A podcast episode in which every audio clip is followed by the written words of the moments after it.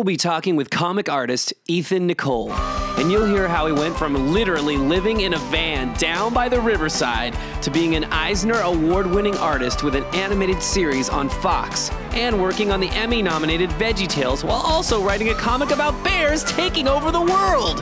Yeah, all those things happened. You may know him as the creator of Axe Cop. Let's find out more about Ethan on today's episode of Create, Explode, Repeat. Hi, Ethan. How are you? I'm doing great. Thanks for having me on. Where do you hail from? I consider myself an, an, an Oregonian, which my earliest memories are Colorado, but around seven or eight, we moved to Oregon. Lakeside, which is where I was in high school, which is like a tiny little town, which the hub of town is a flashing red light on a four-way stop sign. And Nice. that is that's the the main intersection of town, and we have a hardware store and like a, a little grocery store, and that's the the hardware store is also where everybody rents their movies kind of place. That's awesome. That's it's awesome. a lake town. People go there just as a resort, and there's kind of two kinds of people that live there, and was, they literally are divided by train tracks. Like on one side of the tracks is like the retirement people, and the other side is the pe- people that do meth all the time because the cops don't come out there. Nice. nice. The meth So, side and the retirement side. And then also before we lived there, we lived in an area called Empire, which everybody called Methpire, which is like the third highest meth rated meth Oh, wow. area in Oregon, next to like Eugene and Portland, which are like metropolitan areas, and then Coos Bay is a tiny town, but like Oh, wow. so I come from like my family didn't touch the stuff, but there's a lot of meth around. so you were in the retirement side of town? Or was there like another little enclave no, we lived. where, we- uh, no, we lived in uh, like low income housing because my mom. I lived. I had a single mother who was very poor. So yeah, really housing that was like the price was lowered for families who couldn't afford housing. So Now I know you have a younger brother, and we'll get into that. Uh, what what do you have other brothers and Yeah. sisters too? Who are your other brothers and sisters? And I'm the oldest of all of them. I have a brother that's two years younger, Noah. He was a he's a Marine, and then I have a brother who's six years younger, named named Isaiah. He's going and He's becoming like an ethical hacker right now. It's like his thing he's doing. ethical hacker, Yeah, he's Oh, that's learning cool. hacking so he can That's like cool. hack the hackers. hack the hackers. Yeah. Nice. So those are the brothers I, I grew up with. And then my dad remarried. So my first sister, she was born right around, I remember she was a baby when I graduated high school. And then another sister two years later. And then Malachi was the surprise brother that came along when we thought it was all done. All like, I'm not getting any more siblings. Shop is closed Yeah. up. And then, because my dad's like in his 60s and his wife is in her 40s. Yeah. Suddenly Malachi comes along and he's 24 years. I'm 24 years old and I got another brother. We'll we'll jump into that too. That's like the origin of Axe Cop. Is that i- your is your other brother? Mhm. and um, uh, we'll, we'll come back to that. Um, now, you you also said you were, were you a, always an artist? Have you always drawn? Like, is that one of the first things you did? I, I don't remember when the fascination began. It's, it happened early enough that it just always felt like part of me. Like I always was creating and drawing and wanting to make stuff and spending all the time I could doing it. Like I don't remember that beginning. Oh wow, that's so cool. Like like I didn't have uh, like music. I know I've always played and loved music. Uh, Mhm. for a long time, but it wasn't like a, a thing where like when I was like three, I was picking up a guitar or a piano, Mm-hmm. you know. So that's that's kind of neat. It's kind of neat to have that Yeah. sort of uh, Yeah, it like almost feels like in that. like when people call it a, like when people call a talent a gift to me that's kind of what it means like it's not that like talent was handed to you and then it comes easy but it was a gift in the sense that it was a thing that was handed to me like a desire that was handed to me. It's still your choice what you do with it but like I I didn't choose to be You were born that way. yeah. Or something happened when i was so young because i do know that that's the story my parents tell is that my grandpa made me a little chalkboard and that was the first thing i started drawing on. When the mom said that she started putting my hand on her hand and drawing circles and stuff and uh, pretty soon i was pushing her hand away and trying to draw better stuff than she was teaching me and uh, and then she always tells the story that when i uh, the first day of preschool i went in and they, they actually called her on the phone and said your son's drawing at like an eight year old level he's three years old Oh wow. apparently like they it was enough that they actually called her up We're concerned Yeah. your child may be drawing inappropriate uh, yeah at he's an drawing inappropriate anatomic- level. anatomically correct human beings That's aw- that's so cool though. It's like I- you know, so you you sort of knew or your family knew that you definitely could be heading towards a career in art.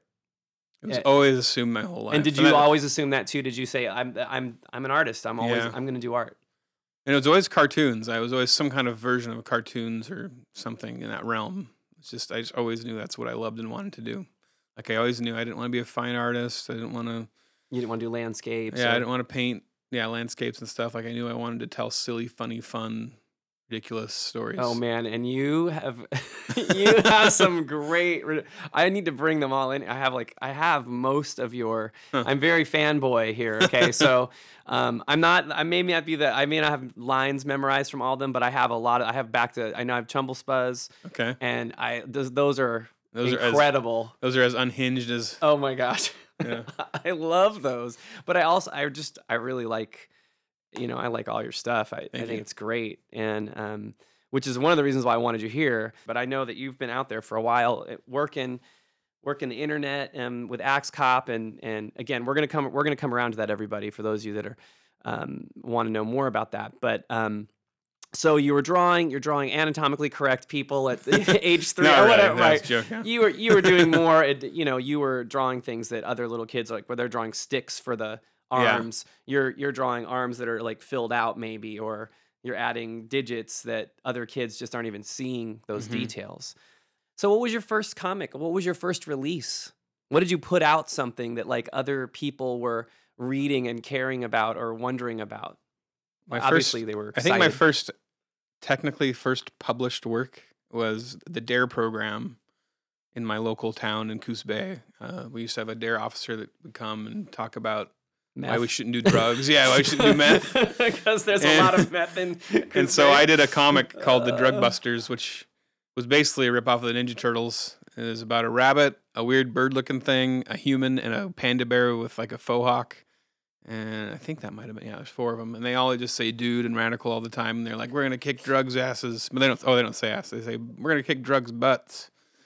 Uh, it's gonna be radical, and uh, they eat pizza. It's just a rip off of the turtles, but um, the funniest thing to me about the story is like it shows my complete ignorance of drugs because the the main bad guys in it are total ripoffs of the of foot of robotic foot soldiers from a comic I really like, the Ninja Turtle comic I was reading at the time. They're these giant foot soldiers that are cyborgs, and it makes them easy. You beat them up and they fall to pieces, and it's okay. You know, it's still PG because they're just robots.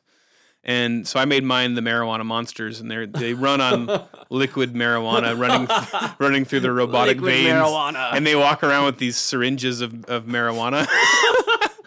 and they sneak like in my comic. There's a kid hanging out on the street corner with like his Walkman and his like cool '80s hairdo, and he's like clicking his fingers, you know, just hanging out, rocking out. And then uh, all of a sudden, a marijuana monster jumps out of the shadows and like holds him, and he's like holding a needle of a syringe of marijuana up to the kid's neck, and the kid's like, "No!" And the needle's like an inch away, and all of a sudden, the drug busters jump out and fight, and they're like, "I can't remember." They, they say something like, "Dude, are you ready to party?" And they start fighting him. okay, wait, how old were you when you did that? Ten, You were 10. and they That is so. and they published it as like a coloring book, so it got released Who to like published it? Dare, like as Oh, like a- Dare. Oh, okay. but so just the town's locally. Dare. Okay, all so right. like that, like all the schools in their district like got like free Ethan Nicolle drug buster coloring book. So that was like my first taste of like. You were kind of like hometown hero there. yeah. I mean, I mean, really, I mean, in a town that small with a kid that's, I mean, I know like it, I'm a teacher, so if we have a kid who's like, you know, they can sing opera when they're in sixth grade or something, we're like, oh my gosh, this Yeah. kid, you know, and. Uh, was there any weird pressure being Yeah, there is a weird kind pressure, of especially talent- growing up in early in a poor family. Like that's kind of like the the constant thing you hear all your life is like, oh, you're gonna make us all rich one day. ah oh yeah like if you win the lottery you're gonna take care of all it of is kind of like a thing. general assumption that if you have that like a natural talent or something, I don't know what you call it, like you know. My dad had it too. My dad was an opera singer. Like oh there we go he he nearly became famous. I mean, he sa- he sang in the Metropolitan Opera. Like he kind of just barely almost made it. And that was the weird thing growing up. I had a, a home a homeless father who could sing a professional opera. crazy why was he home homeless After- because he was trying to be a musician and it just didn't work Uh, out or He's got that other bohem- things? bohemian kind of thing going on Okay. partly, but he Yeah. also he went through a big depression after my parents divorced when I was eight. So, and that was the Mm. my that's the crazy thing about my childhood. Like I, I felt so normal to me at the time. I look back and like my parents divorced when I was eight. My dad suddenly lives in his van, and so now because usually when you parents divorce, you visit the other parent in some arrangement every other weekend, every other week. So we were every other weekend going and sleeping in my dad's van with him Oh, down by the down, down by the, river. docks, down by Oh the docks. gosh. Yeah, and he and he he chose and rather than to get work to just fish. He loved fishing and he would sing opera, but he was very religious, so he only sang, uh, you know, like Christian songs. Ave Maria. Yeah. and- but really loud. Like my dad's voice was trained to sing to auditoriums with like no mics. wow. So, he would sing like down by the docks. And, and he was like, Pentecostal. So if you know like Oh yeah. so like an unhinged Pentecostal that has a trained opera voice was my dad. Oh, that would And- be a very interesting yeah. Like turn. any, uh, going into his Chumble tongues. Spuzz. Yeah. Yep. That's I could. I hear. I mean, I see a lot of that Yep. in Chumble Spuzz, and and uh, I, I, remember. I actually remember uh the pastor taking my dad aside and asking him if he could tone it down a little bit. The pastor of the Pentecostal church. hey, you're a remember little that- too That Pentecostal my dad here. quit. I think my dad quit that church, but I remember that being very upset by that because he's like, you just because you could outside the church, you could hear my dad over everybody. oh man, wow. Yeah, So, and how's your dad? Is he still around? Is Yep. he? Yeah. he's getting definitely getting older. He's like, I think he's around seventy five now. I want to say he's born in like 1940, 41. So uh, yeah, he's kind of just starting to get some of those signs of having a tough time remembering things and Mhm. stuff like that.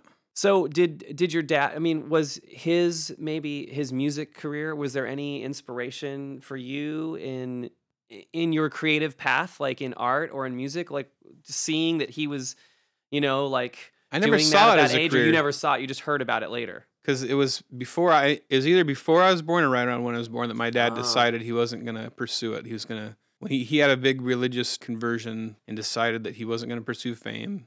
Hmm. He has a crazy backstory when you go into his life in New York and like his past marriages and he has a whole other like five lives he's lived before before I came along. Oh, wow. Crazy stories and like being into the occult and drugs and like Oh wow! So he really fame and like he was trained by some of the top voice coaches in the area like at the time like famous crazy life so he he always had a healthy fear of fame i think which i think was a good thing when we were going through axe cop and like you know not getting too caught up in in things but yeah like he always he's always had a real fear of when, when i was in a rock band whenever whenever whenever there was any sign that we were doing anything successful he got a real look of worry in his eyes uh-huh. he didn't want my it's like to become okay a, now. a famous rock star which i totally understand now as i'm older yeah. Oh yeah. Totally. I mean, it could really make your life really weird. It's very few. I think there's very few people that it is good for.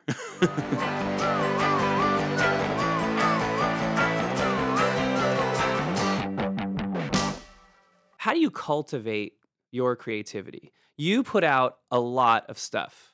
So uh, I'm going to just name a few things off here, and then Okay. you can fill in some of the gaps. You had the Chumble Spuzz, and then following that, I know and there was stuff before that too. Chumble Spuzz was my first kind of like actually published work that a publisher published. Like I had a book called The Weevil before that. that oh yeah, the Weevil. yeah, which I self-published through. It was well, my friend's small company published it. So that was my my first fully written and drawn by myself comic. I did some comics before that that I drew. Base, uh, I had another writer that wrote them, and I drew them called the uh, called Creep, and we did three issues of that, and that kind of didn't go anywhere.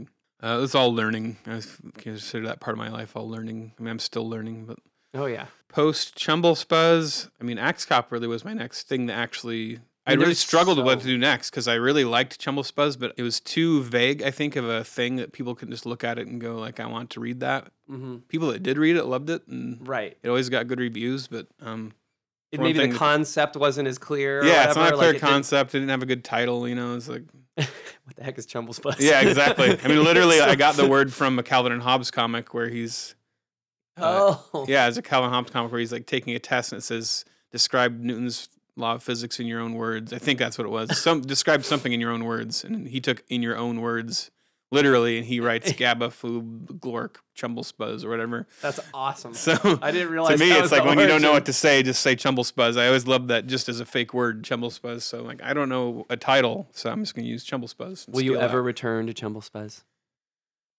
I've tried to. Um, I actually recently pitched a TV show that has the character characters that look eerily similar. Mm, Because basically, it's just a bit of a redressing of the same characters. yeah. Um, Is that in your pitches for your Patreon thing? it I will don't be. Yeah, I'm. I'm doing a new. Yeah, in my on my Patreon page, I'm posting one new pitch each week. Oh, that's cool. Um, so I'm, I started with my very first one ever, and then I'm. I posted the second one that my first one that I got option last week, and then so this week I'm going to post the expanded version after I had done development with Cartoon Network and like what it, it went from being like a four page pitch to like a 35 page Bible basically of like of all the, the character universe and- designs and, yeah and all that stuff. that was So- for Axe. That was Axe Cop. no, that was a Oh, this is just another one. this is before Axe Cop ever happened. This is called Snub Nose and Pug. Oh, I saw. I did see that. I just Yeah. saw that because I upped my Yeah, I pledge. mentioned- I upped Oh, my pledge, so I got to Nice. see that. I was. I wanted to see. Oh, I want to see these pitches. That's Yeah. what, a, what a cool idea. I have a lot of them. That's those are one of the main things that I make, and I really like them, but I don't ever post them publicly. So I thought, you know, Patreon's private enough that I'll just like all the art I make that I no one ever sees. I'm gonna start posting it on there, and it'll kind of create Oh, a cool so cool. relationship with my Patreon fans, who I'm really thankful for because for someone who you know contributes to your career monthly is it means that someone who buys your product means that they either like are jumping on a bandwagon or they believe in you now that you've accomplished something. But for somebody to like contribute to monthly and like they're saying I believe in what you're gonna do, those Mhm. are the people I want to like really make sure they know I'm thankful and they for. be- and they believe in what you've done and Yeah. they've seen like I think a lot of people like have seen that you are a uh, you're a known quantity. You've put out quality things. You put out quality things consistently.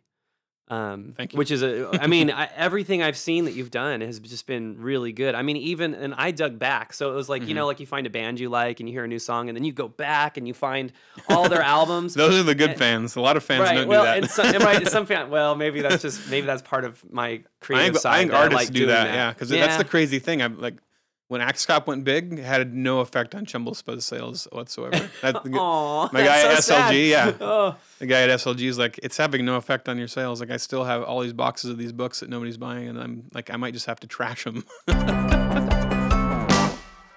How do you get it all done? Because you get a lot of stuff done.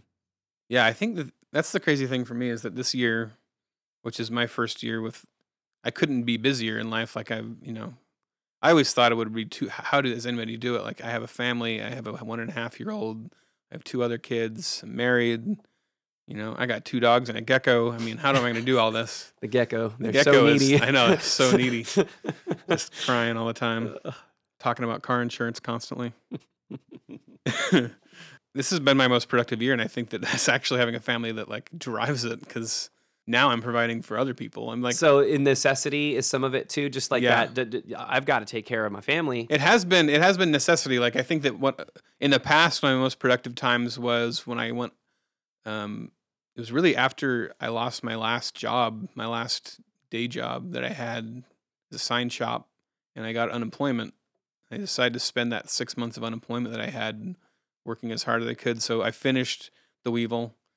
I did a animated music video for my band called Mission to the Moon. If you want to look it I up on saw YouTube. that. I, I saw that back. I, I did that in a month. posted at one point. And then I did Chumble Spuzz book one and like the first half of book two. I just like crammed all of it in. And that really was the kick kickoff to like me getting published and like kind of me getting hit in the right direction. So like I really was like I have that opportunity. So right now I'm working on Veggie Tales uh, for Oh, yeah. DreamWorks. That's and, huge. Yeah, so I'm writing scripts constantly for that. And um A friend of mine helps mix down the audio. oh really? Yeah, his name's Ben Eggehorn, and he gets the files from. Uh, Do you know writing Rob? for that? Rob, yeah, it's Rob. Yeah. Okay, yeah, Rob. Yeah, yeah. It's him and Terry do Yeah, all yeah. music. Yeah. Terry's a genius. Yeah, they're great. They're both amazing. Yeah. Oh my gosh. So that that happened, and then Axe Cop, and I, I want to say this too, as a as a father of three kids and two cats, and hap- reasonably happily married. Um, I think I've been more productive now as a married husband, working full time as a teacher, than I have in my whole life when I was a college student and had all the time in the world. Yeah. And I, and I I think some of that is that I have to be intentional about how I use my time Yeah. and and so I'm sure you've experienced that. I mean, you have a baby in the time. house and and and your wife and and you have to if you want to stay happily married, uh, you can't just disappear for ever, you know, all the time. Yeah. You have to like I I found that having that deadline of this is how much time I have really Mhm. gets me I'm just going to I'm going to get this done. You know, is that I mean, is that Yeah, and how it's you're- worked? and you have a family that's like you were in your office for that long. What did you? What came out? What came out of it? You know, Yeah, like- you better have something done Yeah. here because the baby's crying and threw up on me, yeah. and you better be making some Benjamins for us with this. Uh, yeah, you're not getting that kind of pressure though, but yeah, but No, you're yeah. pressuring your. You, I know that you uh, as pressure yourself worse too, than you- anybody. Yeah, right. We're our own worst pressure probably. But I and- also so like what I was getting to was that you know on Veggie Tales it's a three year job. So as that three years has counted down, as it's a really nice steady income which I haven't had in a long time. You know, I was working basically freelance up until Axe Cop happened, and Axe Cop was like really sporadic income and the best I've ever made on my own comics, but like by no means like an amazing income. And then Axe Cop, it really kind of fizzled after about three or four years, and there's no way to live off of the income from Axe Cop. And to the point now, Axe Cop really is kind of like little fun checks that show up every once in a while. Mhm. But uh, so I've had that Veggie Tales steady income as a staff writer, and that's ending like I don't know the exact date, but like It's I'm- coming I'm, up. basically about to lose my job. Oh. so as I've gotten closer and closer to that, I've been thinking, what have I done wrong that I have a, a web comic? It was basically the first web comic to ever become like a TV show or anything like that. Like, you know, web comic as successful as Axe Cop, you know, Bearmageddon used to have a lot more traffic than it ha- does now. You know, like what have I been doing wrong that like I'm not holding on my audience and Is it the is it the the the amount of release? Because I think I remember, um, I think when the first run of Bear Bearmageddon, like you're releasing something every week, like every Thursday, or, or there was, was like re- an I Axe was- Cop one day and a Bear Bearmageddon another day. that was the time I was yeah, it was getting crazy. that was not. I mean, that's I know that's I was doing. lot. I think I started off doing two pages a week of Bear Bearmageddon, and we just couldn't keep up with that, so we just did one a week. you're yeah. sort of back. You're sort of a little bit back. I'm on now, right? weekly. I'm back on weekly with Bearmageddon now. That's uh, and I think I mean I don't know. I've seen with YouTube like people who do a lot. I've I've done some stuff with YouTube also, and um, one of the things that I saw them suggesting all the time is having a schedule and like releasing consistently. yeah, and that was something I failed at with both comics quite a bit. And I think that I also just Axe Cop was such a whirlwind. Like most of the successful people I know who have a successful webcomic, it's a slow build usually. Like you slowly grow your audience, and slowly people be, you find people that want to invest in what you're doing, and you hold on to them, and you invest in that relationship and don't let go of it. With Axe Cop, I was really just I created Axe Cop as my first experimental webcomic. Did I say webcomic right? Webcomic yeah, that uh, sure. my first webcomic that I like. I hadn't made one yet. I didn't read them, and I just wanted to put something out there just to test out the waters on a webcomic because I wanted to do Bearmageddon. So like, I didn't think a lot of people would read Axe Cop. It was just a way to say, "Hey, friends and family, check out this Axe Cop website that, me and that my funny? friend threw together." Yeah, and let me know if you run into any bumps or snags or like functionality issues or whatever. These are just cute, funny comics made with Malachi, you know. And so we threw this website up, and it went viral, and I just didn't see that coming at all. So like, from that moment, I was just flying by the seat of my pants, and like, really, I was responding. You know, I was responding to fans some, but I was responding to like Hollywood and like all these crazy things. Like when you're that kind of success online, like you're getting crazy phone calls and like stuff constantly that like if I could look back and like call myself up on the phone and be like, hey, most of this stuff's like BS. It's not gonna pan out at all. right. Everybody's just interested in But- like really what they're interested in at that point, like when you're the guy that went viral, is they want to know if you have like a magic touch on your fingertip and you can go touch their thing and make it go viral too. Like they're Mhm. not interested in you or your career or your Right. ideas. They want to make money and Yeah. or right and they Yeah. use you. And that's to- why you're the hot thing for like maybe a year. And so that that was I think if I had been wiser and kind of like ignored that a little more uh, rather than thinking I was going to, you know, which it, it feels like a dream coming true, but like yeah, there's a lot of wisdom that I wish I had had during that whirlwind tornado of where my life was just going nuts. But now you have it, and Yeah. Eh, eh, right. I, I mean, I hear I hear song. I, I relate a lot of things to songwriting because that's my that's my main thing. But Mhm. I think the process is is very similar. I was in a band and we we went on tour, very short tour. five thousand miles, five shows. Yeah. and uh, uh, but um, and we heard lots of things like, oh, this record company's interested, and this, Yeah, you know, yeah. the- these guys are, this is gonna be, you know, and we're like, oh, all right. And for so many times, we got our hopes up so high, you know, Mhm. and then you realize oh none of those things panned out or you know they panned out but in a different not the way you were expecting or Mhm. um, you know like I, my wife and i made a cd and this this uh, distributor said oh we need a thousand copies i'm like oh my gosh i gotta make a thousand copies get them a thousand copies i think they sold 10 you know and i have Hmm. a thousand uh, coasters that i have since thrown out in Yeah. the recycling bin because i know i was never ever going to sell them no matter you know Yeah. Uh, and and so yeah, I know you've experienced some of that too. You've got Mhm. like you said, you've got copies of comics laying around, but we keep creating things, hmm and some of that is that necessity as an artist. You know, we just love it. Yeah. Um, and I think because you're so good at what you do, you know, uh, and I always this is the other thing I hear is like that a lot of people they'll work for years. Like uh, there's this band, No Doubt, probably heard of them, Gwen Mhm. Stefani. they were doing stuff in Orange County for like eight to ten years before Tragic Kingdom, which was their really humongous album that blew them up across the world. You Hmm. know. But um, so a lot of people saw them as uh, they just came out of nowhere, Yeah. you know, like or Axe Cop, you know, like oh this guy just came out of nowhere. But really, you had done, you've been drawing since you were, you know, three years old, and Yeah. you had released comics and you had done other things. So it wasn't.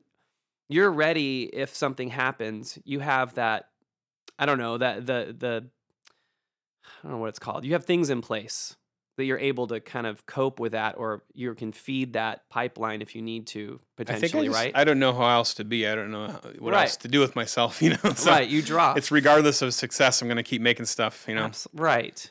Yeah, that's one thing. I I have a little presentation I've done, and I've been asked to speak a few times at like colleges or events and stuff. And I have this presentation I go over with aspiring creators, and I show all the stuff that I did before Axe Cop, just as an example, so they can see like they think I came out of nowhere, and Axe Cop was this two pages of comics that went viral, and I had drawn a thousand pages of comics before Axe Cop. Right, right, and, and Like, literally a a lot of pages of Axe Cop too. Yeah, now I mean, are you still drawing Axe Cop?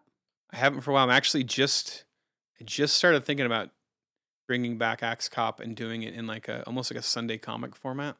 Oh, cool! Like Short. a, like a color, Maybe in color, but like more like short, like three or like four a, a panels, three or like a- four panel almost like a thing. gag like strip, question. like, Garfield or something, yeah, yeah, but yeah. with Axe Cop. oh, that's kind of cool. So I thought I'm gonna try it, and if, if it works. So I've been brainstorming lately, and I've sketched a couple out, but um, I'm just cons- I'm thinking about it. Like the. Ask Axe Cop, almost like yeah, almost like Ask Axe Cop, but it might be like even shorter. like in Calvin and Hobbes, like sometimes they continue.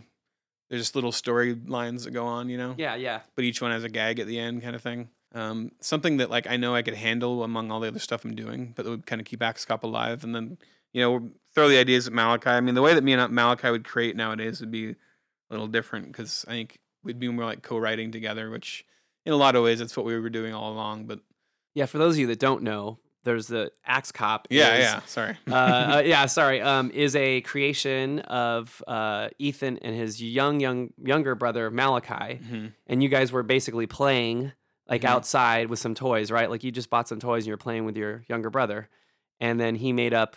He said, "I'm Axe Cop" or something, right?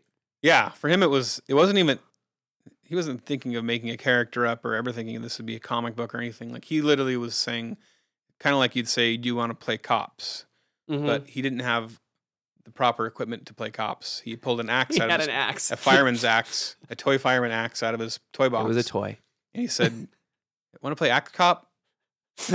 so him for him that was a, a a logical thing that like Absolutely. and it was literally like whatever you pull out of the toy box was whatever that is plus cop. So like the next thing, I was like, well, who would I be? And it was flute cop. Flute Cop. Yeah, because that was the next thing to come out of the toy box. Ah. So and that's literally how that comic was created. That's why the, it gets so random. That's why avocado was oh, in yeah. there because we were sitting at the kitchen table and there was an avocado sitting in the middle of the table. So we threw that in.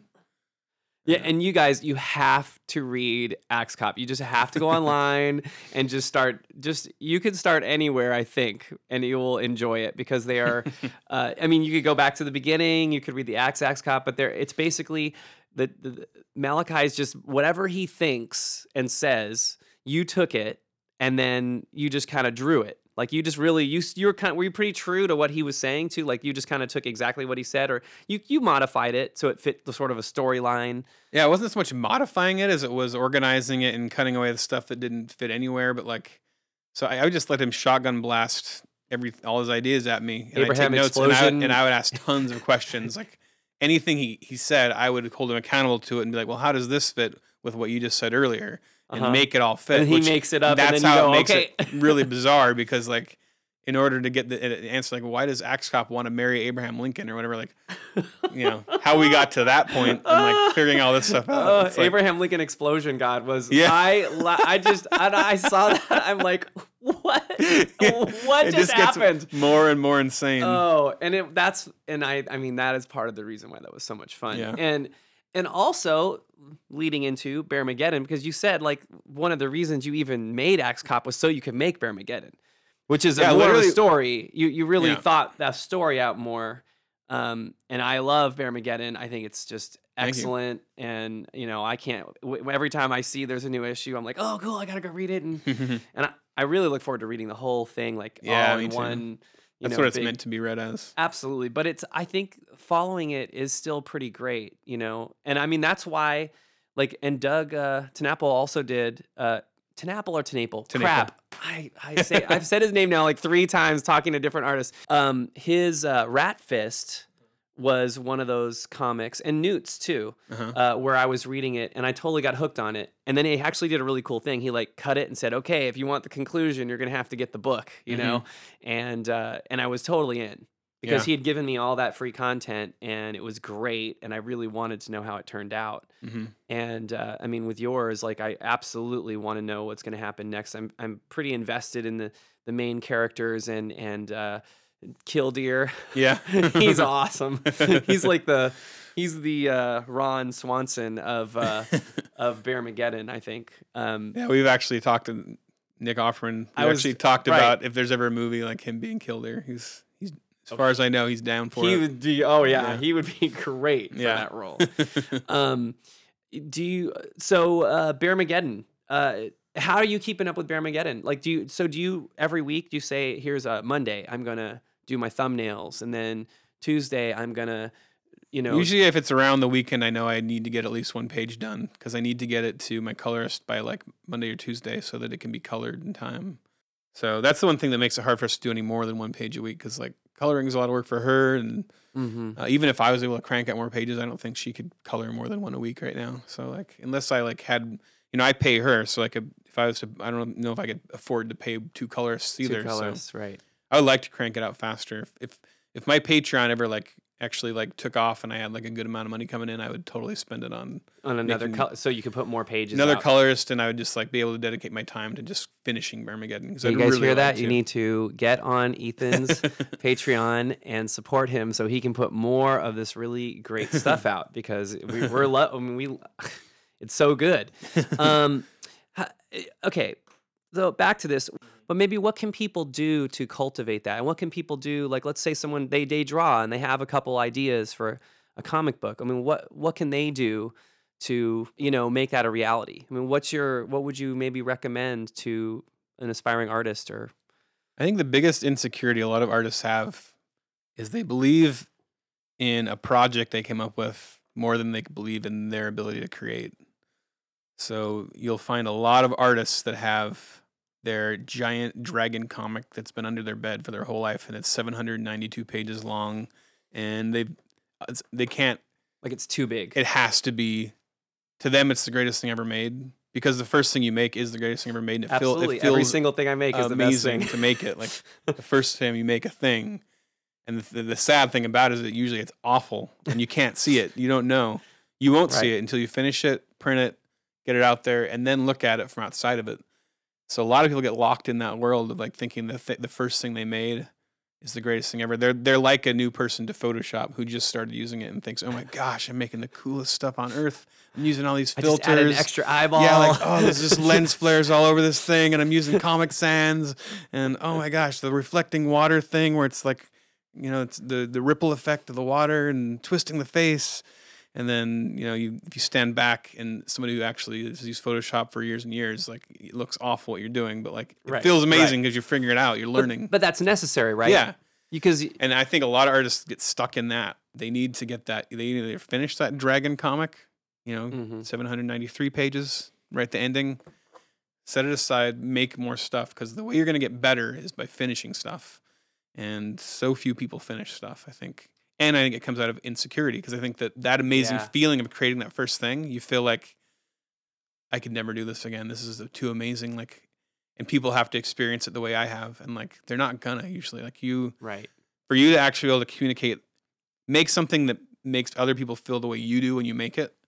I think that takes ma- practicing making stuff, like Right. finishing it, you, have because that's the art. Like you- that's the hard part. Yeah. Do you know Jason Parker? Are you familiar with him? He's an artist. So he he put this video out, uh, and he was talking about drawing. I forget. He draws a bunch of stuff that's, you know, I don't know. He he's really good. Um, uh, and he has this video called "Finished, Not Perfect." It's Mm. excellent, and it was just it's it's like a five minute like motivational speech with like text flying across. But he's talking about the fact that, um, and you can tell me if you agree or not. But he said, you just have to finish stuff. Mhm. Yeah. Just make it and finish it. You know, it could be long, it could be short, but get it done, put it out, and then start the next start the next thing. Yeah. And and that's what you've been doing. You Yeah. know, and uh, and would you when would you agree that that's Totally. a that's how you do it? You know, like you make. And I mean, I challenge my students. So we we make videos. I have a video. I teach a video class, and we make videos for our school. And and uh, I say, look, I you should try to film as much as you can. Get your iPad, get your iPhone, make a stupid video, as, film as much as you can. You know, the Mhm. more you do it and then finish something, like you have an idea, take it to completion. And I said, start small. Mm-hmm. Like a lot of them want to make like you know an hour feature length movie or even Yeah. like I'm like dude we're we're making a five minute movie and that's a lot of work like if Yeah. you really think about it and like you write your script and you have like an idea for your story like I said make something you know make it make a 30 second commercial just Mhm. just get it done you know Mhm. make a make a one make a strip like a, a Sunday comic strip Mm-hmm. and and and put it out give it to a friend make photocopy 50 copies or post it on your facebook page or on your twitter or whatever and and then, then make some more Mhm. i think a lot of people do they get that that love for their first thing that they made too like uh, with music i'll have people I, I go to conferences for music and um, you know i have songwriters where they've written like one album and they are still pushing that album and trying to get people to like like this is the so good we spent so much time on it you know and it's like everyone else has moved on and they're working on new things Yeah. and so i see people get stuck on their their thing and they're not moving forward. You Mhm. know, um, eh, Yeah, and if you apply that to any other thing, like Right. imagine somebody who's just learning how to bake and they're making their first pie and they're like, rather than ever finish it, they're just gonna sit there and keep baking it or whatever. Like, right, It right. doesn't make any sense. Like if you want to get good at making stuff, you have to finish stuff. That's the only way to get better at it. And, and uh, I think that another thing that for me that was big, and I think this applies to some artists, I think that a lot of us, um, like maybe we don't we the thing that comes most naturally to us, we actually kind of avoid it. Like maybe we we think it's uh, not as good or something. Like for me, my first graphic novel was The Weevil, which was really not my forte when it came to like content. Like I was trying to do this dark sci-fi action thing that was like really philosophical and like really like make this illustration out of like my faith and like all this stuff and it was really really advanced for what I could do and then you know my second idea which I kind of like discounted was Chumble Spuzz. hmm I, I had that on the back burners, right. and I had two notebooks I was carrying around. I was writing the Weevil in one and Chumble Spuzz in the other. They're very, very different projects. One I was trying to draw very realistic perspective, cars, buildings, hmm detailed Which you don't. designs. You said you don't totally enjoy doing, Yeah, right? Chumble Spuzz, I could poop it out. I just Literally, Easy, yeah. metaphor. Yeah. it's a sneeze. there's like, lots of comes, poop in there, by the way. Yeah, it comes so naturally to me. It's so me, Yeah. and and I did. I, it took me you know two and a half years to write and draw the Weevil, or more. It took forever. And uh, Chumble Spuzz, I wrote, I I wrote and drew in like six months, I think, and And that's it was my fast for a first thing to get published. Yeah, it's a full 120 page graphic novel. You know, it's like it got. It was my first thing to get published. SLG loved it, and that got Cartoon Network interested in getting pitches from me and seeing what I had. So it really kicked my career off.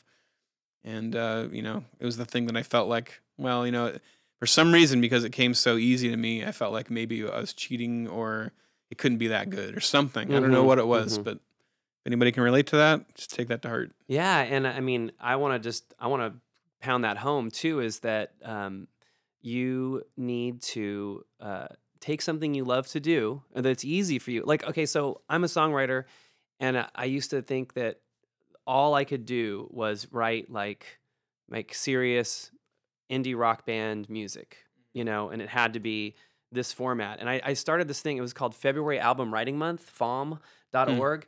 And the whole thing was you write 14 songs in 28 days of February.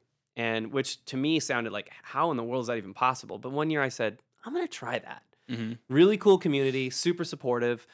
And I totally finished it and, and, and then some. and I did I've done it every year since 2008. And that was where I realized. And then I was writing songs like I would write a 10 second song and it Mhm. was like a jingle for some random product that didn't exist. Mhm. Or I would write a kid's song. And I had so much fun writing those songs. And I like writing other songs that are serious or more intense or about a topic.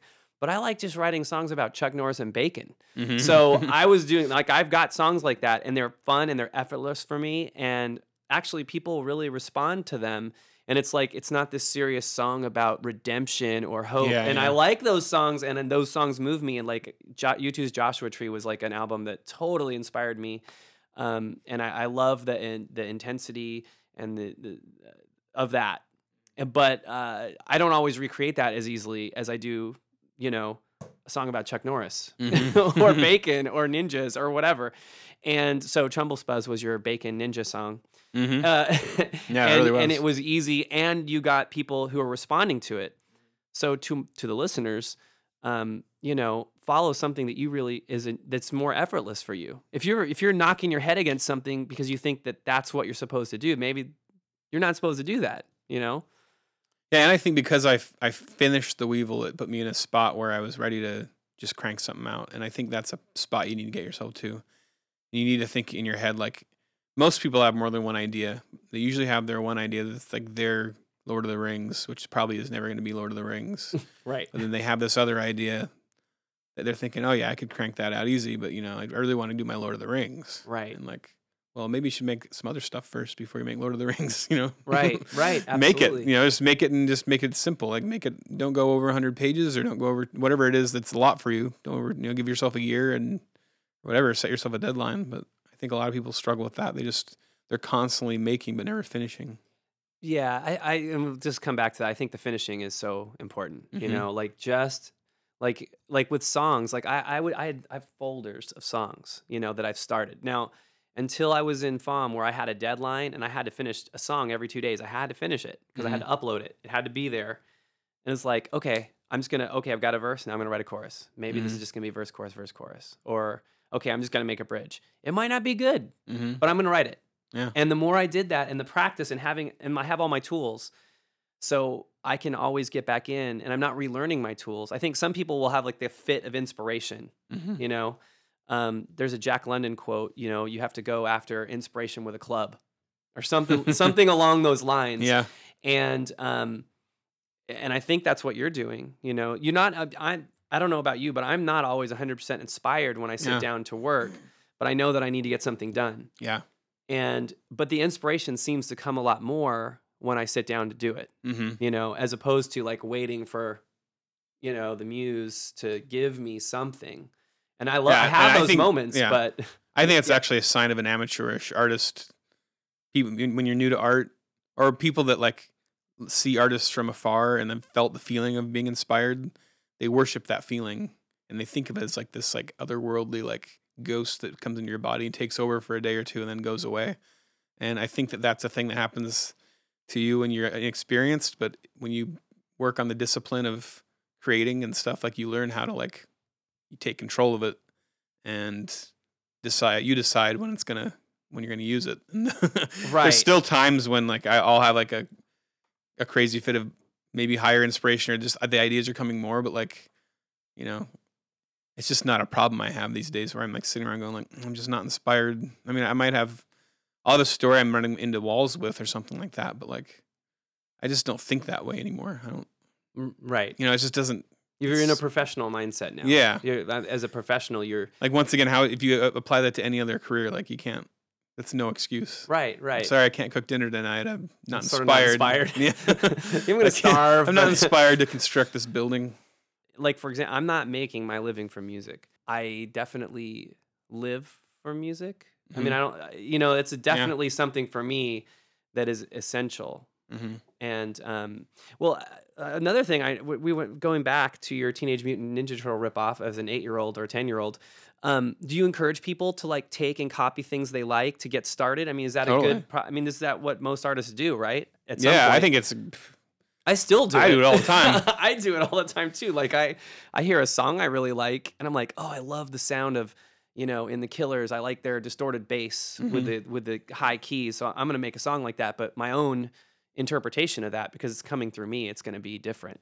But in my mind, I'm like I'm trying to write, you know, whatever that song was. I mean, Yeah. is there a, is there a in your drawing? Is there a inspiration for some of the stuff? yeah, growing up, I had I had mul- multiple inspirations that I tried to copy, especially Ninja Turtles, big time. Ninja like, Turtles. The great thing about Ninja Turtles was that the Mirage comics, after Eastman and Laird became big, started getting drawn by all these different indie artists that are all really different and really cool. So it's a it was a great gateway into like indie comics, and I, that and also like rather than me just having one artist I copied, I was interested in all these different artists. So it was like helping me like not get become like a guy like you know you get a lot of kids that are like. Oh, I see. You read a lot of Rob Liefeld, and you're just drawn like him all the time. Right. So you know, you- that's you- a bad really pigeonhole to get your- into. But when you have a few artists you really like, then you start to find your own style, which takes a long time. Um, but also like a, a method of copying that I think is really helpful in writing. Um, like in Bearmageddon, I took a couple movies that I knew I really wanted Bearmageddon to feel like, and so I watched the movie and I wrote a map out of every scene. So like, Oh, um, save the cat. We'll talk about that. yeah, but this one I actually went scene for scene and wrote what happens in this scene. So like, What Um, movie? Can you tell me so, like, movie? Shaun of the Dead for sure was one of them. Which you're wearing, you're wearing a shirt right I'm now. wearing a Shaun of the Dead shirt. So yeah, Shaun of the Dead. I did it with a few movies so that I wouldn't just be directly copying one movie. But like what I did is I took Shaun of the Dead. So I wrote, I watched the whole movie, paused after every scene, and wrote what happened in that scene. Um, I did Shaun of the Dead. I did, uh, So he's you're analyzing. yeah. You're really like tearing apart I what found made this that scene very work. helpful. I've done this with songs too. and Yeah. it- And it it changed the way I could I hear stuff and probably the way you see stuff too, like how you interpret You just find patterns. Uh, War of the Worlds, the Steven Spielberg one, Oh, which yeah. actually has like a dud of an ending, but like It was creepy. I remember awesome it really ex- freaked me out when yeah, the the people ex- got sucked up. Yeah, and the Oh. the building of the action, the ex, this the the ride it takes you on, I think is actually awesome. I really wanted it to feel that way, like the way that these things are taking over and getting scarier and worse and like so you that's horrible. inspiring like how So I wanted to follow that pattern of action in that. I wanted to follow the character arc in Shaun of the Dead. I wanted to follow the pattern of the action in War of the Worlds, and I also did one for Jurassic Park because I felt like it was just genre wise. original Jurassic Park. yeah, original, yeah. So not four? yeah. not five? That hadn't come out yet. Yeah. So I got those three movies, and what I did is after I wrote that pattern out, I wrote my characters and situations into each of those scenes and wrote it in your as, location as a copy your of that Right. movie, just to see what what would Bearmageddon look like following the pattern of that movie. No, I totally didn't see like I wasn't like, oh, this is, you know, yeah, this is because Shaun I, of the I Dead. did it for all three. So then that gave you an idea of what I liked in each of those three ideas, and then I applied those to my story I eventually made. That's now see, and I and I would tell my songwriters, find a song you really like. How does the verse go into the chorus? How does the you know, if you're writing a story, you really are writing story. You you have there's a lot of skills you're incorporating into this because it's story writing Yeah. and it's it's picture drawing, and you've Mhm. spent a lot of time getting the picture drawing and the the ability to do the art side of things. Yeah. But the story writing really I'm a lot newer to it. yeah, but it's so cool. Like I remember you mentioned this was probably a year ago. You had posted something about Save the Cat, Mhm. which led me to read it, which I'm using with my students now. Oh. In fact, this year we had a speaker come. His name's Tyler Derman, and he actually talked about Save the Cat as part of his like how to interact with people. Hmm. Like uh, he kind of took it an analogy of like you know all the movies you like. There's a reason you like that movie. Even like he's he said Rocky Four, maybe not the best in the franchise, but he said you were really rooting for Rocky when he got to that fight because the first 40 minutes there was no fighting. There was only him saving the cat over and over again. Like he helped the waitress, gave her a ride home. He fixed her light bulb. He, I mean, Mhm. he literally like saved the cat, saved the cat, saved the cat, Mm-hmm. and uh, did these things uh, in the movie. The writer, I think it was Stallone. I don't know if it was Stallone that wrote that one or not. Yeah, yeah, he wrote most of them. I think. Yeah, he. I know. I know he wrote the Creed, and I know he Yeah. wrote the, the like the whatever the last one was. But um, so that story process, which you are now much more into, I Mhm. know, and you've been thinking about it, um, elevates the art too. You know, I think you you're combining now uh, these other skills, like what makes a good story. Yeah. You know, which is so cool. Shauna, that that's that makes me. It's like a buddy. It's like a buddy. Well, it was uh, actually it was Blake Snyder of Save the Cat who pointed out to me that I was trying to write Shaun of the Dead what? because I actually, when I was struggling with Bear Bearmageddon, um, So this is actually Like going yeah, going back to the whole like order of things I created after Chumble Spuzz. I started working for about a year, year and a half on a new graphic novel that I never finished. I was gonna make a, a comic about my band, and then we ended up ditching that because the band broke up. So I changed it into a comic about just a rock band who decides they're gonna go on tour, but they're gonna be like crime fighters on tour. And they have like a website where people tell their crimes to the band, and the band finds the crime and fights it. But it's always a horrible, like they're not good crime fighters. It's a mess. It's a horrible idea, and they're always getting their butts kicked and like almost dying. And I hope you return to that because that sounds hilarious. yeah, I think I was thinking through. I think that now I'm more seasoned and like understand story better and what to avoid. Like I was trying to get so deep and philosophical with it once again that like it wasn't fun. It was getting really weird. So I eventually shelved it, and because I came up with this idea, just I came with a title that I liked, Bearmageddon, and I was like, That's a great title. I have to make this. I, and I, both of those things came from touring with the band. We actually drove through a, an area of it was North or South Dakota, and on the sign it said Dickinson, ten miles, Killdeer, Oh. twelve miles. That's right. Like that sounds like a guy. That sounds like Dickinson a cool guy. Killdeer. So that so you had that name. So then I was like, all right, I'm gonna do Bearmageddon then. So I started trying, and I wrote like, I, think I wrote three different versions. I wrote like a version where it's like a dystopian future where like the the government has like decided that it's too it's not safe to be out in nature in real life, so they have fake forests, and like Dickinson was the only one stuck out in the real forest for all this time. Like it was just too much to explain.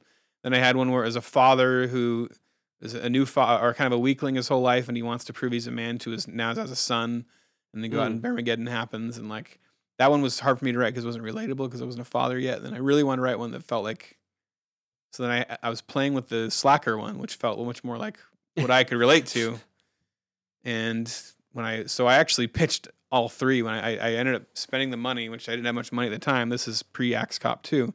I took a weekend writing seminar with Blake Snyder, which actually ended up being his last one he ever taught. It was like a week later that he died. oh man, that's right. I knew. I- Yeah.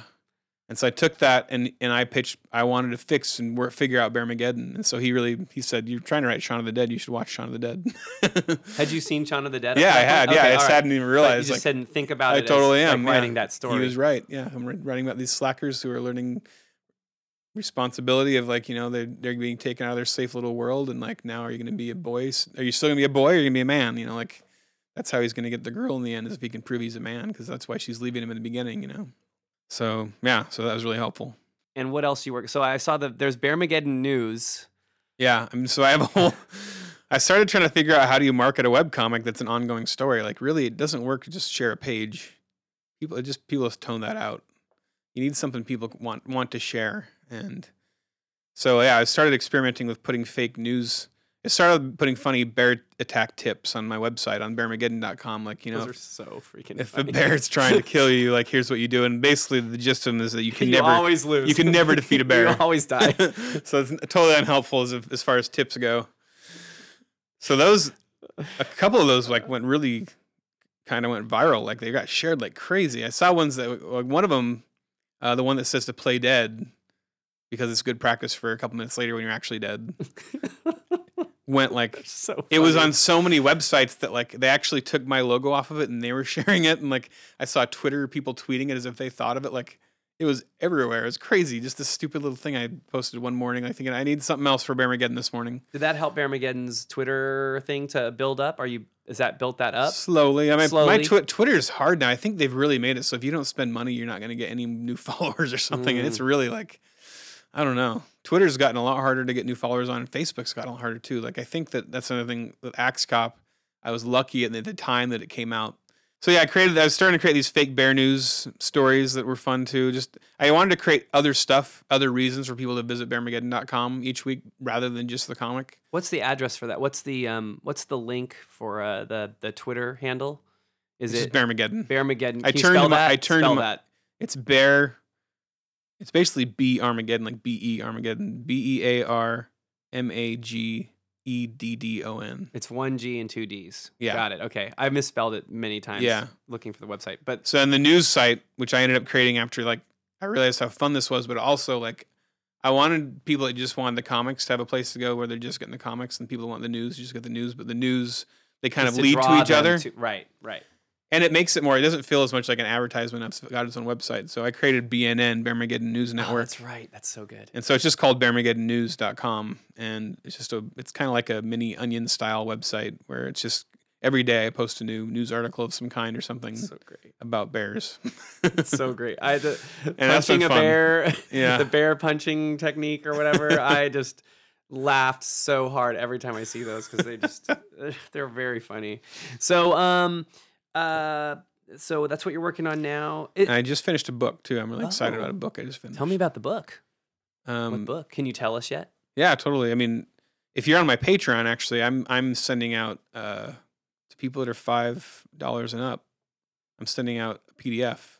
Of the this book. thing may not come out for years. Like it's because I'm trying to get an actual publisher. Like it's it's an actual chapter book to read to your kids, like Roald Dahl style. Oh, cool. Uh, it has like over 200 drawings in it. Um, I've been very excited about it. It's something that I was really inspired by becoming a father, and really Axe Cop took me on this journey to loving making stuff for kids. Like I think before Axe Cop, I just wanted to make stuff like Bearmageddon right. only, bec- mhm. and I think finding that the fun of like creating something that parents and kids enjoy together, I really really like making stuff like that does that. And I think that goes back to the thing where you're saying make something that you you enjoy and don't Yeah. make the thing that you think you have to make. Exactly. Like, and if you enjoy making arm post-apocalyptic bear attack stories, and you like writing stories that are appropriate for kids, like Yeah. or silly, fun, like uh, the Rocket Rocket Monster Club, Rocket um, Monster Story Club. That's such a, Rocket Monster Story Club is so cool. It's such a cool concept. Yeah, that Um, one I'm still. That's an experiment, but um, yeah, we can talk about that a little bit if you want to too. It's what were we just talking about? Uh, Oh, the book. The The, book. Yeah, yeah, yeah. What's the book the called? book I'm excited to. Uh, it's called Ollie Possum. It's uh, Oh, I saw I saw that too. I saw Yeah. the I saw the cover for that. so it was totally inspired by uh, reading bedtime stories to my kids, and we started going through all these books that I had. I'd spent so much time reading comics that I'd never read these books growing up. And Roald Dahl Roald books, so good. amazing. And I think it had a big effect on me reading, like reading Charlie and the Chocolate Factory to your kids. I don't know if everybody experiences this, but for me, it was like an eye-opening, amazing experience because like I've never seen the kids read a comic that had that effect on them. Like it was awesome. Like they were so into it, and like it's so fun to read out loud. Like Oh yeah, they're great stories. man. Yeah. he's got so many great stories. Yeah. And so then The Hobbit, I, I was like, this is going to be boring. It's a long, drawn out. They ate it up, and it was fun to read The Hobbit. now, did- have you read Lord of the Rings to them? no, I'm not going to try that. That one's- That'll not that work as good. more- But he wrote There's a The Hobbit 14 to page kids. yeah. poem that we're yeah, gonna read yeah. to you. No, Lord of the Rings wouldn't work. No, it doesn't. But yeah, Hobbit effective. and the Grimm's fairy tales. Like we went through all those. Yeah, I saw uh, you saying something Alice about in finding a bunch of older. Uh, Yeah, um, that all these things that are really old stories, but because and, but they just really work. They're just, and I really wanted to create that. So you start So this is the my first att- structure of my some first of those attempt. songs too, right? So do you look now as you're reading those stories? I mean, your brain must be going save the cat elements and like here's the story elements, Yeah, or like all how you analyze there. Shaun of the Dead, Mm-hmm. and how can I take you know big friendly J- BFG or or or Charlie and Chocolate Factory? What are some of the elements of that Mm-hmm. story, and then incorporate that into another story? Have you had some of those moments already? Like, are you always in that? Yeah, I'm always thinking like, it changes the way you think about stories when you read them and watch movies and stuff, especially movies. I always I have a habit now. I try to hit pause on the midpoint. Like I when I think I know we're at the midpoint, I pause and I can see the Is bar. the midpoint the is that break into two? What is that? What's that called? it's in the, center Snyder- of the second act. It's the very middle of the. You can see it. You pause it, and almost always the the little bar on your screen is at the halfway point of the actual movie. Oh wow. And well, that's right because a lot of them are following that that template. Yeah, the, the Blake Snyder template. it's just natural though. It's just now. It's because a story almost always goes in this arc up or down. Like either a character hits a low point or a high point before they go to it on their mission. Right. And so they have to have that meeting with whatever it is, like either that low point or the high point. It's almost always a party. It's funny. Next time you watch a movie, if they're having a party, pause it. It's almost always halfway through the movie because Ah, that's their way of saying everything's going great. everything's going great, and Yeah. we're gonna pull the rug out from under you soon. Yeah, because yeah, the next scene, bad guys are going to come in the back door with, with Uzis, right. Right. uh, or the characters at their bottom point. You can go either way, but that's it's a it's a V shape up or down. But So it's interesting to try to find. It's also a lot of times it's a sex scene or like the first big kiss or whatever. Like when Spider Man's hanging upside down kissing Mary Jane, that's the midpoint. Like Uh huh. Right. Like They call it everything's meeting with the pretty goddess. great right now. you've met the thing you're trying to get to, but now you have to earn it. So like when you meet, and it's also it's always the thing every, they've been looking for the whole movie and trying to get to. It's like really through Spider Man, like what's the thing he's been trying to get to is is Mary Jane. So when he hits that Right. midpoint, that's the middle. You're talking about the one with Tobey Maguire. Yeah. I don't. I haven't seen the. Sorry, new ones, yeah, so I go don't know. back to those. No, no, I not- haven't seen the new ones either because Yeah. I, I thought those were great. I, I Yeah. loved his Yeah. Spider-Man was just excellent. Mhm. Such a great movie. But uh, okay, so you're reading the kids' stories and you've got one coming out. It's called Yeah. again. It's so it's Ollie, Ollie Possum. It's Ollie uh, Possum. and it, I, was- it was blatantly really like it was inspired on a Roald Dahl binge. I really Awesome. I love I want to see this book. I want to see this book. I had just uh, read The Witches and Fantastic Mr. Fox, and both of them I really I loved. And The Witches, just the idea of a boy being turned into an animal, and then I also liked uh, and I liked the bad guys of The Witches, and I also liked Uh, great bad guys. Yeah. they're scary. They're they're Yeah. like really like there's some real threat. It's real in the scary. bad Yeah, guys. Yeah, they're like, oh wow, they're gonna eat me, or Yeah. they're gonna, you know, like Yeah. it's cool. I love that. and then just the different animals and like the way they interact, and just kind of the funny world of those animals in Fantastic Mr. Fox. So I really wanted to do. I, at first, I was thinking I'd really like to do one of each of those, and I ended up combining them. So I just this story where the the most terrified little boy in town, the small mountain town, um, with ends up- meth problems. no meth. no meth. Uh, his dad's an Italian chef of a struggling Italian restaurant, and his he's be, basically being pursued by this creature called the Glorch, who's a goblin, great name. ogre, witch, all three combined. And she's Goblin ogre she witch. wears this like horrifying disguise of what she thinks a child counselor looks like. Oh. She wears this weird makeup and a pink beehive wig and sunglasses and sneaks around and tries to like convince the family that their child needs help because he wakes up screaming every night and nobody can sleep and they're falling asleep in the lasagna. And uh, finally, it gets so bad that you know the parents are like really thinking about doing it. And, and Ollie, the boy, he's so sick of it. He says, "I'll go. Like take me and fix me, make me better." She they go away and she and instead of getting into her car, she takes off her costume and pulls him aboard her two two headed monster, and Ugh. takes him away to her cabin in the woods and puts him in a cage. And she's gonna eat him. That's because she loves the taste of a nice terrified Fresh, child. terrified child. The, oh, the tears make it nice and salty and like. So it- And he's that's in- the start. Is that the that's start? the, the start, and then in the in the middle of all this, like he ends up coming with this way of thinking he's going to try to escape. He's going to splash this potion that he found, this possum potion, in her face and try to escape. And it ends up backfiring. She splashes it on her, and she's like, "My potions don't work on me." And then she spits it on him, and all of a sudden, poof, he becomes a possum.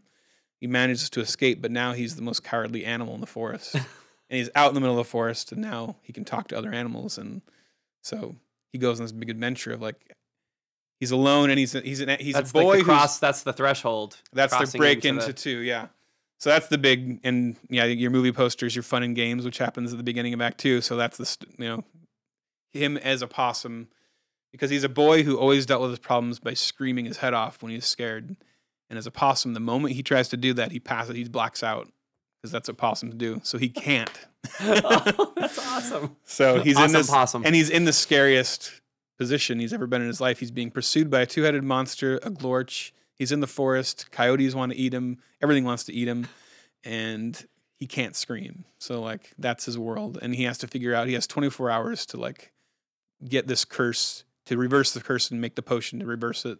Otherwise, he'll be permanently a possum and he'll forget what being a boy was ever again and never see his Oh, parents man. again. Are So- you so? Are you thinking about possibly selling even downloads of the PDF through your website or something, or is it only going to be Patreon? Or right gonna, until I figure out what I'm going to do for publishing and stuff like that. Right now, only Patreon members. Basically, they're helping me proofread it. I mean, I've I've already paid editors to edit it, but like taking it They'll from my text file and putting it into, I format it all out with, with images and stuff, and I've already found mistakes in there where like I messed up the text by formatting it. Uh, so I'm figuring that out right now. So and I'm also just beta testing it on like I read it to my kids and like I actually I wrote I did ten drafts of this thing. So like uh, anytime a chapter didn't go over well, I went back to the drawing board. That's awesome. My kids loved it now. Like I really, it was exciting. It's my favorite thing I've done. Is it hard to retell the same story to them though? Like, I mean, Yes. because they're not. There's not that. uh And, but that's when you know you have a really good chapter when they like to hear it again. Like those are the good ones. That's Not every chapter has to be that, but like when you have those chapters that like, yeah, There's so many cool ones. elements that it's so satisfying. They've heard hear it all what they want to hear. They they're in it into it, and you're reading it again. That's yeah. really cool. That's really cool. That must be very. That must be like, of all the accolades, like I would think, like having your kids really like when my kids say they like one of my songs, which is because I write so much music, and they're Yeah. like they're they're just immune to it sometimes. You know, Yeah. they've seen it so much. They're like, "That's pretty good, Dad." yeah. I'm like, "Ooh." Yeah, and I think that was because I, I did. I read them. I had gotten to where I really had a great a great opening of the story, and the kids loved it. But then I got into like the middle ground area of the story between before Act Three, and then, like things get muddy, and that it's always the hardest part of the story to write because your character's just slowly transforming, and you have to make it believable that they transform without it being boring. And my kids were just bored out of their minds during that part. I tried to do this whole chapter where he's having this philosophical conversation with a coyote, and it was just like not working. and uh, so yeah, getting my kids to like give me another chance after I'd bored the heck out of them with bad chapters, and for them through that to be willing to listen again, which I actually paid them. I was like, okay, I know that you guys have heard the whole story already, So like in you go. different ways, You're gonna be my paid listener. it's done now, I think, and I really want to read you. I, I need to read the entire thing aloud once. And so, will you be my listeners? And I'll actually pay you guys each. Like, I think I paid them like 20 bucks a piece or something to be my Nice. audience. pretty sweet gig. Yeah, they were excited. So like, to, basically paying them to listen to stuff they've already heard again all, with the whole. They hadn't heard the ending yet because I kept I kept stopping, going, oh, I got to rewrite all those chapters, and you guys can't hear the ending yet. Ah, that's well, good. So you Yeah. sort of did hold something back. yeah, yeah. So they, there was they still something- didn't know where it was going to go. keep it because if they knew that that does take away some of the but you know good stories you want to i i love watching movies i love again I, i'm Yeah. a big fan of miyazaki's stuff because it's so interesting like uh, spirited away and um oh, what's the other ponyo. I think my kids I've love that always stuff. meant to watch those. I've Oh, still never man. watched them. Yeah, you should de- oh they're so they're so weird. Yeah, and um they're so good. Spirited away man. You've Yeah. got to you have got Yeah, to watch, Spirited- watch you've got to tell me because i and it was like one of those movies that it's got those dangerous creepy elements but it's also childlike. Hmm it's really hard to explain. And it, it, it is a trippy movie. But i mean it's one of those movies i watch over and over and over and over again. It's super inspiring yeah you you got to watch that yeah. I gotta watch it. It- it- it- it's on my I- list. what's your main web page what's the main place people should land to find everything that you are doing all the things I mean, everything's linked on ethannicolle.com. Ethan Nicolle. So E T H A N N I C O L L E. Exactly. com. Good job. I spelled it right. Yeah, Two L's. impressive. And Bearmageddon is two D's and one. G. All right. All right. I mean, we could briefly talk about Rocket Monster Story Club. Oh, I mean, it's I've kind of taken a break on it. It's really I posted it as a What is. Rocket Monster Story Club? It's a website, um, and I really posted it as an experiment because I knew I had a kind of an idea of what I, I wanted to do. So I really threw a website up that was kind of like vague, and just started experimenting and doing posts and stuff. And I think that I've started to narrow down what I want it to be, and it's actually what I want it to be is a bit different than what I've got up. So I think that if there's creators listening to this uh, podcast, that especially that want to make stuff for kids, my idea for Rocket Monster Story Club is, especially if you make comics or stories for kids, there's really kind of like a, a gateway to get to them. Uh, publi- publishers are kind of like the gateway to kid audiences. So my idea with Rocket Monster is to create a fun, ongoing like blog type of website that features different creators that doing stuff with kids. Uh, you know, creating stories and characters with them. Right. Like they introduce an yeah. you introduce like a story starter, Yeah, like a prompt. And then the kids, I saw this because I was like, "Oh my gosh, I want to send something." of- I'm too old. Uh, uh, you know, like here's the first scene. He- Yeah. The guy looks out the window and he's terrified. What is it that he sees? And then the Yeah. kids draw something or send an idea, and then Yeah. you would continue it. yeah, Kind of like what you did with uh, Malachi. Yeah. mean, it's very s- similar. it- yeah, with It's like Malachi. it's- being inspired and bouncing off of Mhm. ideas that that uh, kids provide, and Yeah. So what I wanted to do with that is I wanted to make it a spot where like not just me but other artists do that stuff and like um a trusted source of fun stories to read that are either by kids and creators and also creators that want to be involved in it. I'd post their stories too like as far as like a free first few chapters or like a short story they did or something. So it'd be uh my hope for it would it would grow into almost like an online collective of people that love good fun stories that are just awesome like not stories that are like teaching you how to save the earth or whatever like there's plenty of those but this is just awesome stories you, you almost could just call it awesomestories.com but like it uh Bears with chainsaws, yeah juggling just- unicorns.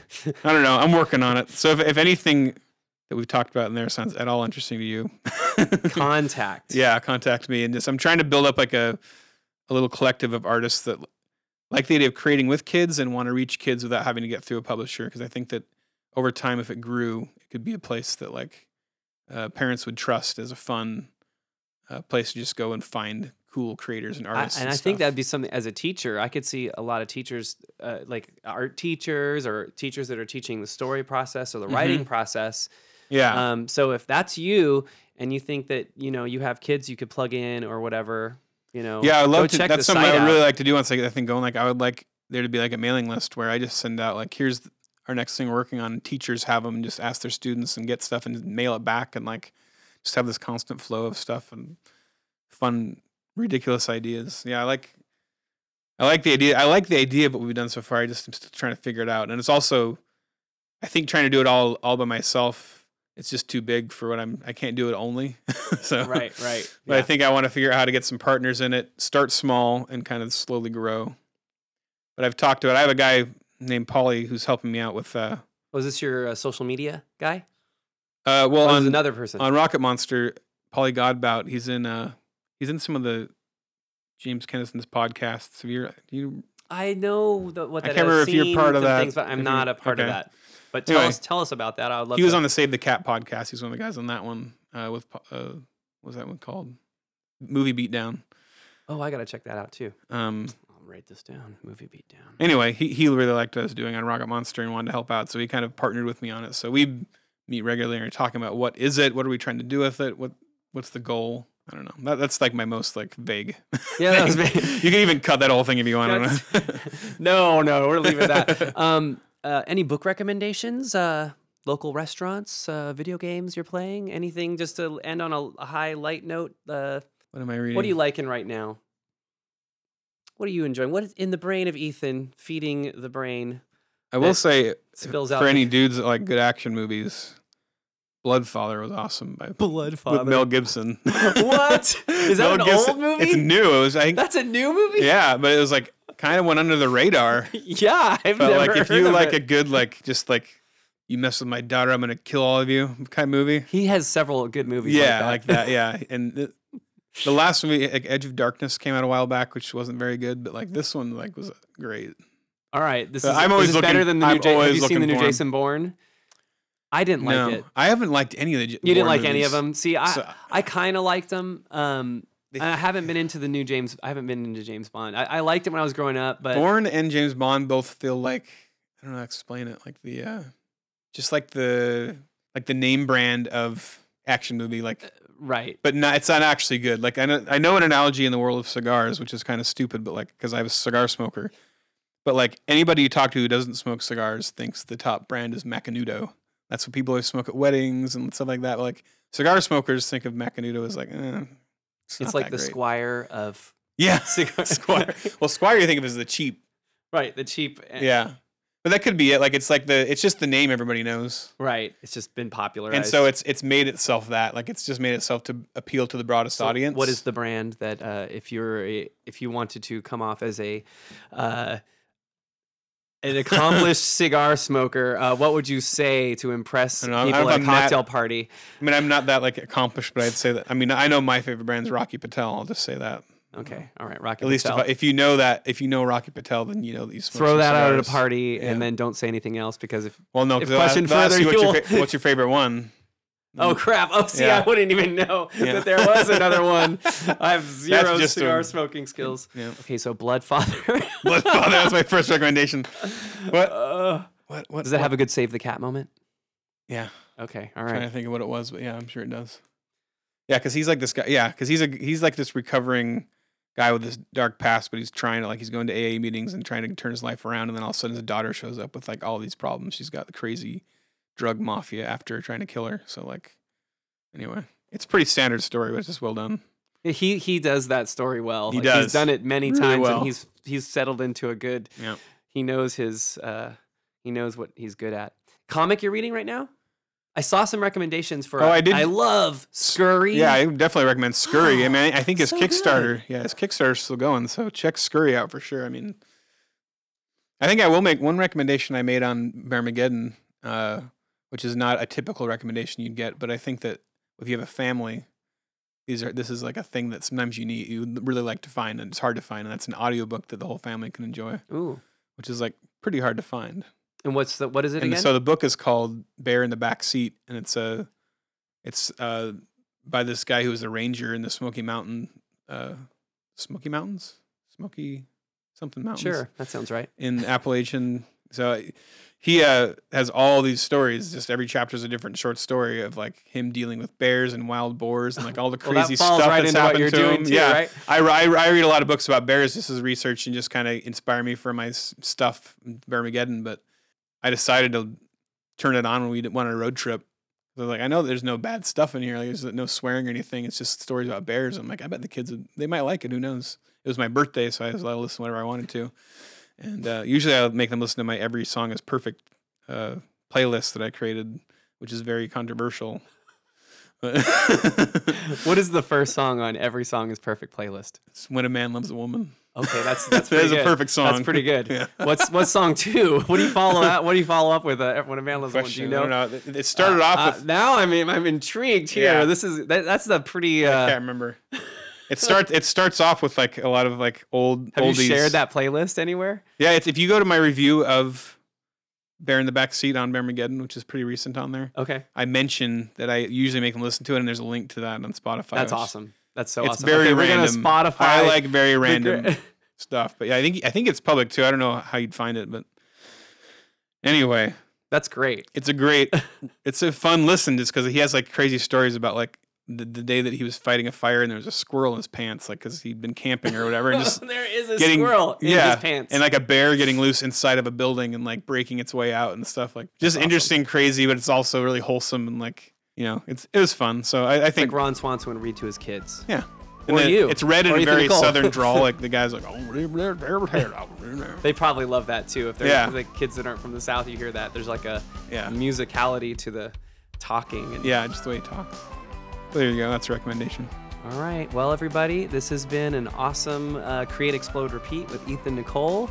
Thank you for coming to my studio. This is great. You're my first official in studio guest. All right, yeah. I went out I to like some it. other places, but I loved having you here. so um, we will talk, and I will be posting this. This will. We'll, we'll talk about that. I don't know when it's going to post. Cut. there we go. And good. cut. This has been an interview with Ethan Nicolle. If you haven't picked up one of his graphic novels, go immediately to his website and do it now. Leave a comment or tweet at him to let him know that you heard today's show. Please support Ethan and all the things by supporting his Patreon, and you can find him and all his things at www.ethannicolle.com. Special thanks to you, my listeners, for sticking around and listening. If you're listening to this on iTunes or Stitcher, please take a minute to leave a review and or share it with a friend. You can find me on the web at MrGeeRocks.com. That's M R G E E R O C K S.com. I'm on Twitter at Mr. G Fun, M R G E E F U N. I'm your host, Mr. G, and you've been listening to Create, Explode, Repeat. See you next time.